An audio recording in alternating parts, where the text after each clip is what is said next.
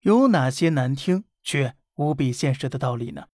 一，如果你是三无家庭出身，没资源、没眼界、没关系，那么周围亲戚朋友的建议最好还是不要听了，他们的认知啊，可能落后于社会十几年呢。二，各种社交平台普遍性的劝进，一般是有鬼的，要小心，多查多看，谨慎点。如果是全面劝退，那么一般而言是可靠的。三。努力不是一定有结果的，关键在于方向。道路错了，越努力陷得越深。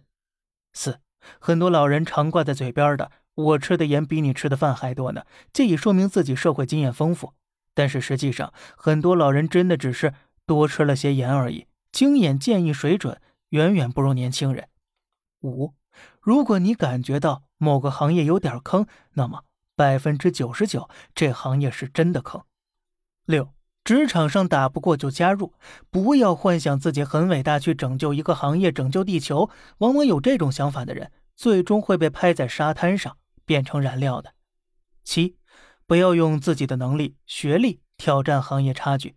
百分之九十九的人高估了自己的水平，低估了行业差距，沉迷于自己的英雄主义，往往遍体鳞伤。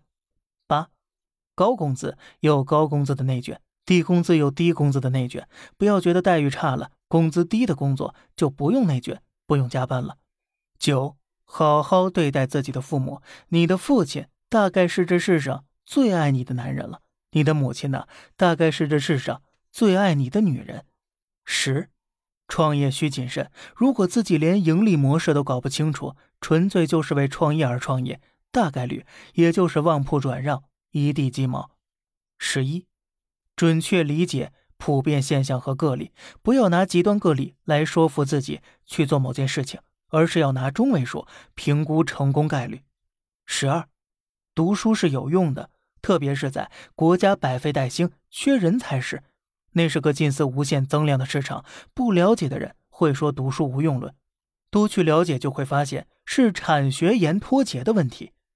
很多时候，解决问题要从根源。能做选择的时候开始，不是学历无用，而是许多人在懵懂时选择了人生方向，甚至可以说，大部分高中生连自己想要过怎样的生活都不知道，就这样稀里糊涂的选择了职业方向。